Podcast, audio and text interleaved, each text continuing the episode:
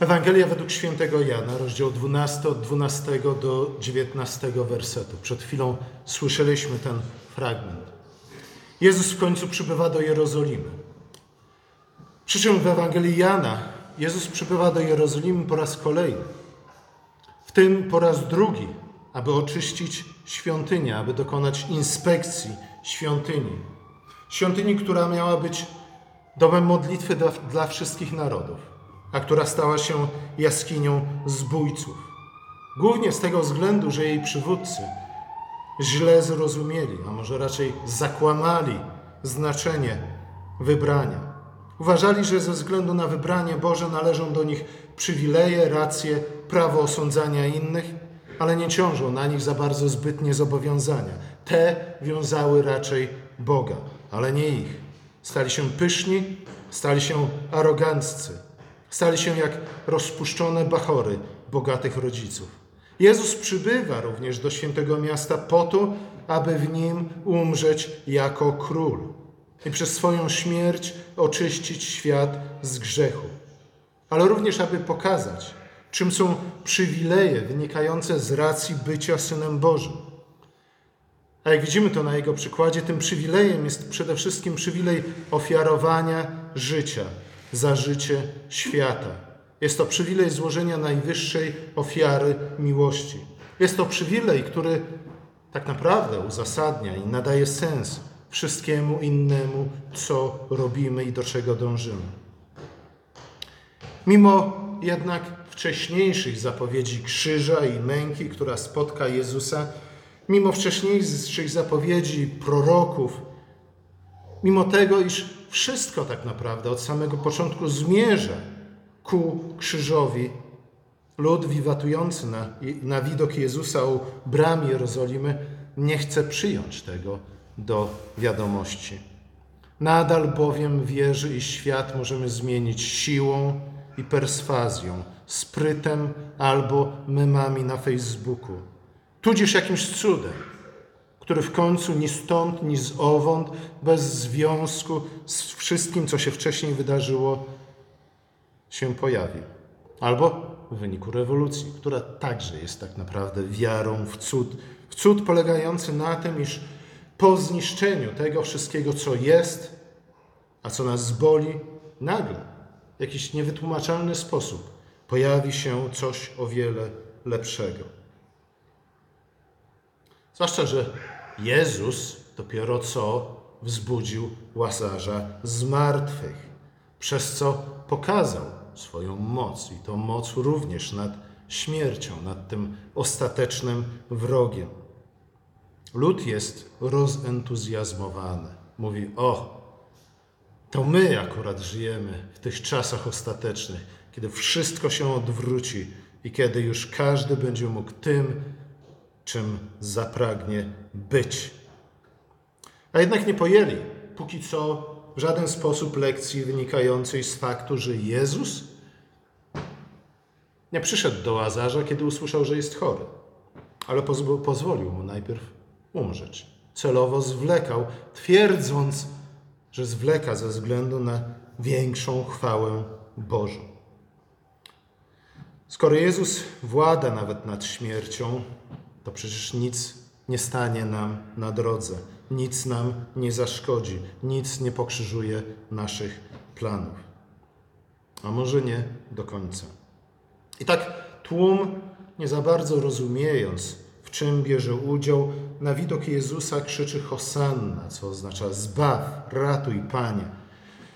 Tak witano królów, zwłaszcza zwycięskich królów. I tak też tłum wita Jezusa jako króla Izraela, przychodzącego uwolnić ich od skorumpowanego kleru, od rzymskiego reżimu, od wysokich podatków, a być może nawet od niemiłych i uciążliwych sąsiadów. Liście palmowe w ich dłoniach, to trudno do końca tak powiedzieć, ale w tych czasach te gałęzie palmowe były raczej tym, czym były od czasów powstania Machabeuszy. Właśnie od czasu, kiedy Juda Machabeusz stanął na czele powstania przeciwko Antiochowi Epifanesowi, E, stały się one symbolem militarnego i politycznego zwycięstwa, zwycięstwa nad wrogami Izraela. I prawdopodobnie takie właśnie były te nastroje. Oczywiście lud podążał za Jezusem, w tym przypadku w Ewangelii Jana, głównie ze względu na to, co, co wydarzyło się niedawno, zaledwie parę dni wcześniej w Betanii. Ale jednak lud nie za bardzo rozumie nakłada na Jezusa swoje własne ramy interpretacyjne. I prawdopodobnie te gałęzie palmowe w ich dłoniach właśnie to oznaczały. Oto nowy Juda Machabeusz. Tak naprawdę, chcąc nie chcąc, najprawdopodobniej całkowicie nieświadomie jednak, lud trzymając te gałęzie, jak wiemy z innych Ewangelii, kładąc je przed Jezusem, gałęzie palmowe, tak naprawdę odtwarza, czy też nieświadomie, stwarza pewną scenę nawiązującą do innych wydarzeń, bardzo ważnych wydarzeń z historii zbawienia. Było takie święto, święto szałasów, czyli święto Sukot, niesłusznie nazywane świętem namiotów, na pamiątkę pobytu Izraela w miejscowości Sukot, właśnie zaraz po wyjściu z, z Egiptu. Ale Sukot to nic innego jak właśnie szałas. Stąd święto szałasów. Dlaczego święto szałasów? Dlaczego gałęzie palmowe w dłoniach? Dlaczego to wszystko i jak wiąże się z wjazdem Jezusa do Jerozolimy? W czasie święta Sukot Izraelici mieli właśnie na pamiątkę pobytu w Sukot e, zbudować sobie szałasy i w nich mieszkać przez tydzień. Ale co tak naprawdę wydarzyło się w miejscowości Sukot? To właśnie tam, jak czytamy, Izrael został ochrzczony w obłoku Bożym, w obłoku chwały Bożej, w obłoku, który ochraniał Izraela, chronił go przed armią faraona, ale z drugiej strony również prowadził Izrael przez pustynię. W dzień jako słup obłoku, w nocy jako słup ognia. Jest to obłok chwały Bożej. Jest to innymi słowy rydwan, na którym przybywa Bóg Izraela po to, aby go zbawić i po to, aby go wprowadzić do ziemi obiecanej. I oto teraz Chrystus właśnie przybywa do Jerozolimie na obłoku chwały Bożej, jak Jahwe cwałujący na obłokach, jak mówi o tym Psalm 68. Tu warto właśnie zauważyć między innymi to, iż Jan nieco w inny sposób ukazuje tę scenę niż pozostali ewangeliści. Prawdopodobnie po to, abyśmy trochę z innej perspektywy spojrzeli na to, co się wydarzyło. U Jana osiołek pojawia się dopiero po opisie wiwatów tłumu. U innych ewangelistów przed. Dlaczego? Chyba właśnie z tego względu, aby uwypuklić fakt wjazdu Jezusa do Jerozolimy na osiołku. Ten osiołek jest tak naprawdę obłokiem chwały Bożej. To dziwne. Nie za bardzo nam to pasuje. A jednak, może właśnie dlatego jest dziwne, żeby nas zaintrygować. Może dlatego jest dziwne, ponieważ do tej pory, podobnie jak te tłumy, nie za bardzo rozumiemy, w czym uczestniczymy. Nam się wydaje, że tak. Tłumom wydawało się, że tak. Ale czy na pewno? Ten osiołek jest bardzo ważny. Jako rekwizyt ale również jako nawiązanie do proroctwa Zachariasza, jako aluzja do księgi Sofoniasza i Izajasza. W dziewiątym rozdziale księgi Zachariasza, gdzie właśnie jest mowa o Panu, o Królu przyjeżdżającym do Jerozolimy na osiołku, jest mowa najpierw o sądzie, o sądzie nad narodami, pysznymi i aroganckimi, z powodu swojego bogactwa i mocy i w tym kontekście padają słowa proroka: Raduj się bardzo, bardzo, córo Syjonie, wznoś okrzyki, córo Jeruzalem. Oto król Twój przychodzi do Ciebie, sprawiedliwy i zwycięski. Wszyscy chcemy mieć sprawiedliwego i zwycięskiego króla. Chcemy, wszyscy chcemy mieć króla, który da popalić naszym wrogom i który zaprowadzi takie prawa, i będzie je przestrzegał i pilnował ich przestrzegania, jakie nam będą pasować. Chcemy mieć takiego króla. Ba, niektórzy z nas nawet wierzą, że sami mogliby być takimi właśnie królami. Wystarczy zasiąść na tronie i będziemy czystsi niż Maryja Dziewica i mądrzejsi niż sam Salomon. Ale potem padają słowa, które niestety każą nam jednak to wszystko jeszcze raz przemyśleć. Ze względu na, ten, na to, że ten król przyjeżdżający na osiołku jest królem pokornym. Pokorny jedzie na oślęciu, na źrebięciu oślicy. Jak to jest? Dlaczego na oślęciu? I dlaczego pokorny? Naszym wyobrażeniu nie za bardzo to pasuje do króla, bo jeśli już król przyjeżdża jako zwycięzca do miasta, to raczej powinien wjechać na rumaku, a nie osiołku. Osiołek i ktoś jadący na osiołku raczej kojarzy nam się z jakimś bułgarskim chłopem. Zgadza się? A nie z królem zwycięskim. Znów, jeśli coś nam tu zgrzyta, to jest to zaproszenie dla nas do jeszcze raz ponownego przemyślenia tych wszystkich spraw. Drugi problem mamy z pokornym królem, bo pokorny król nie za bardzo pasuje do naszych wyobrażeń o królu. Oczywiście nie chcemy, żeby król był zbyt arogancki, co zazwyczaj oznacza, żeby zbyt często nie był innego zdania niż my. E, ale jednak wydaje nam się, że główną i podstawową cechą króla jest zdecydowanie. Jest miecz, który dzierży w swojej dłoni. Zapsucie przywódców Izraela, bo właśnie między innymi nad nimi przychodzi Jezus się rozprawić, nie tylko nad pogańskimi władcami, ale również nad przywódcami Izraela, którzy stali się gorsi tak naprawdę od przywódców, od pogańskich władców, ze względu na to, że dużo więcej było im dane. Spadli z o wiele wyższego stołka. A więc zepsucie przywódców Izraela nas nie za bardzo zaskakuje. W sumie to przyzwyczailiśmy się do skorumpowanych przywódców.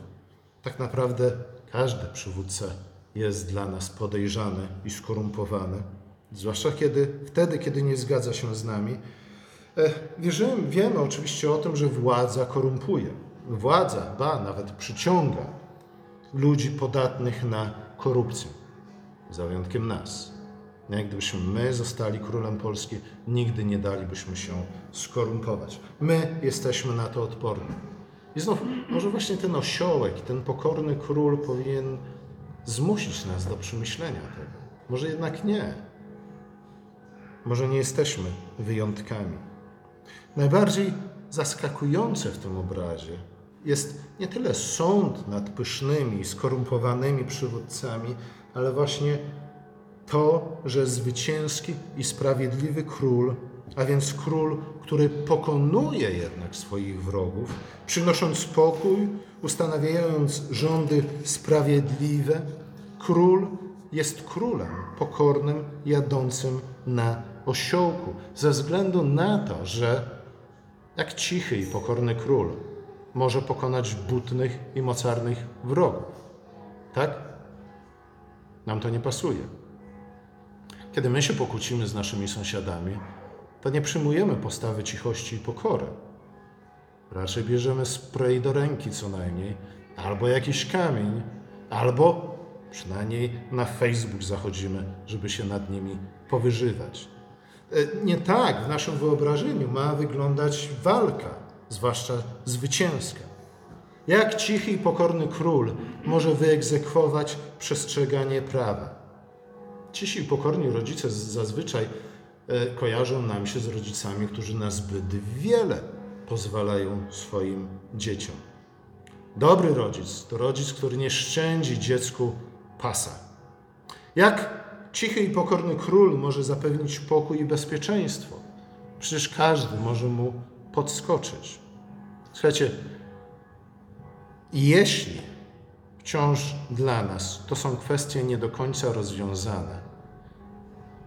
Albo jeszcze gorzej, sprawy, które nijak nam się nie łączą z naszym wyobrażeniem o sprawowaniu władzy, to znaczy, że może wciąż jesteśmy tym tłumem wiwatującym na widok Jezusa przychodzącego do Jerozolimy ale tak naprawdę nie za bardzo świadomy, w czym uczestniczy. To jest w ogóle bardzo ciekawa kwestia. Nie? Możemy krzyczeć Hosanna ze szczerego serca, a jednak wielce się mylić co do tego, o co w tym wszystkim chodzi. Zwłaszcza, że jej prorok i ewangelista upierają się przy tym, że to właśnie Jezus, jadący pokornie na osiołku, pokona wrogów Boga i Jego ludu, wrogów prawa i sprawiedliwości, bezwzględnych ciemiężców i chciwych wyzyskiwaczy, gotowych, gotowych pozbawić wdowę ostatniego grosza i zakuć w kajdany ostatniego syna samotnej matki. Jak jacyś psychopatyczni domokrążcy, wciskający co tylko się da, nie za bardzo świadomym tego, co się dzieje ludziom. A jednak Jezus jest zwycięskim królem.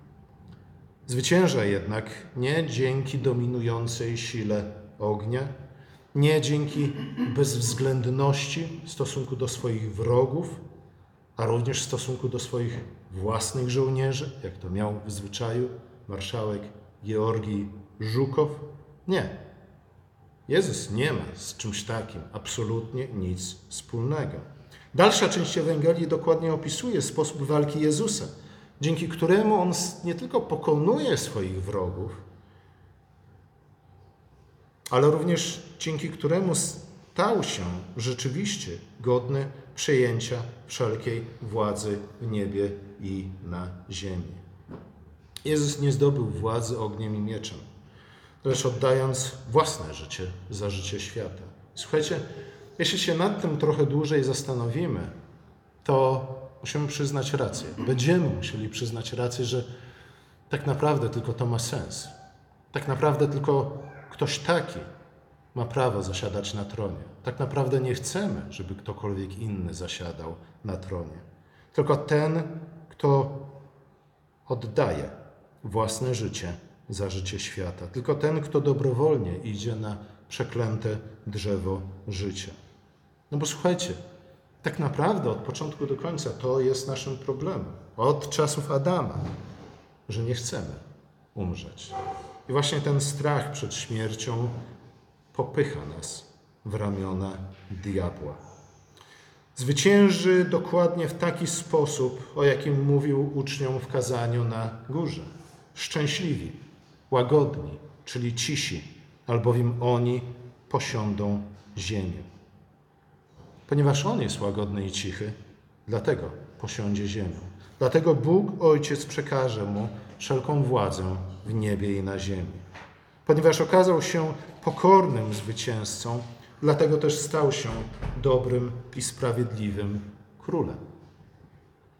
Nasz problem jest taki, że próbujemy zdobyć władzę nawet we właściwych celach, e, ze słusznymi planami na przyszłość, ale jednak w niewłaściwy sposób. Słuchajcie, sposób zdobywania władzy rzutuje zawsze na sposób jej sprawowania. To nie jest tak, że tocząc wojnę, możemy być paskudnymi, podstępnymi nikczemnikami. Po to, żebyśmy, gdy już przyjmiemy władzę, stali się szlachetnymi królami. Nigdy tak nie jest i nigdy tak nie było i nigdy tak nie będzie.